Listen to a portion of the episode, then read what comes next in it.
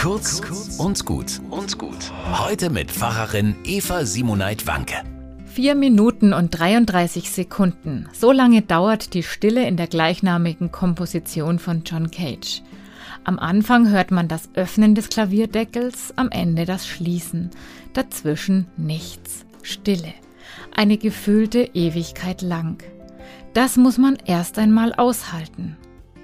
Wer in den letzten Monaten einen geliebten Menschen verloren hat, ist hier besonders herausgefordert. Manchmal will sie einfach nicht enden, die Stille, und wird so endlos trostlos. Für die Seele ist Trauerarbeit zutiefst Schwerstarbeit. Am heutigen Ewigkeitssonntag werden in vielen Gottesdiensten die Namen der Verstorbenen der letzten zwölf Monate verlesen. So mache ich das heute auch und es ist gut, noch einmal so ganz öffentlich ihre Namen zu hören, ihre Bedeutsamkeit zu spüren, um sie dann hoffentlich in Gottes tröstliche Arme bergen zu können. Dietrich Bonhoeffer schafft es, die bedrückende Stille in seiner Gefängniszelle in Berlin mit einem wundervollen Gottesklang zu füllen. In einem Brief an seine Verlobte schreibt er 1944 seine tröstliche Hoffnung nieder.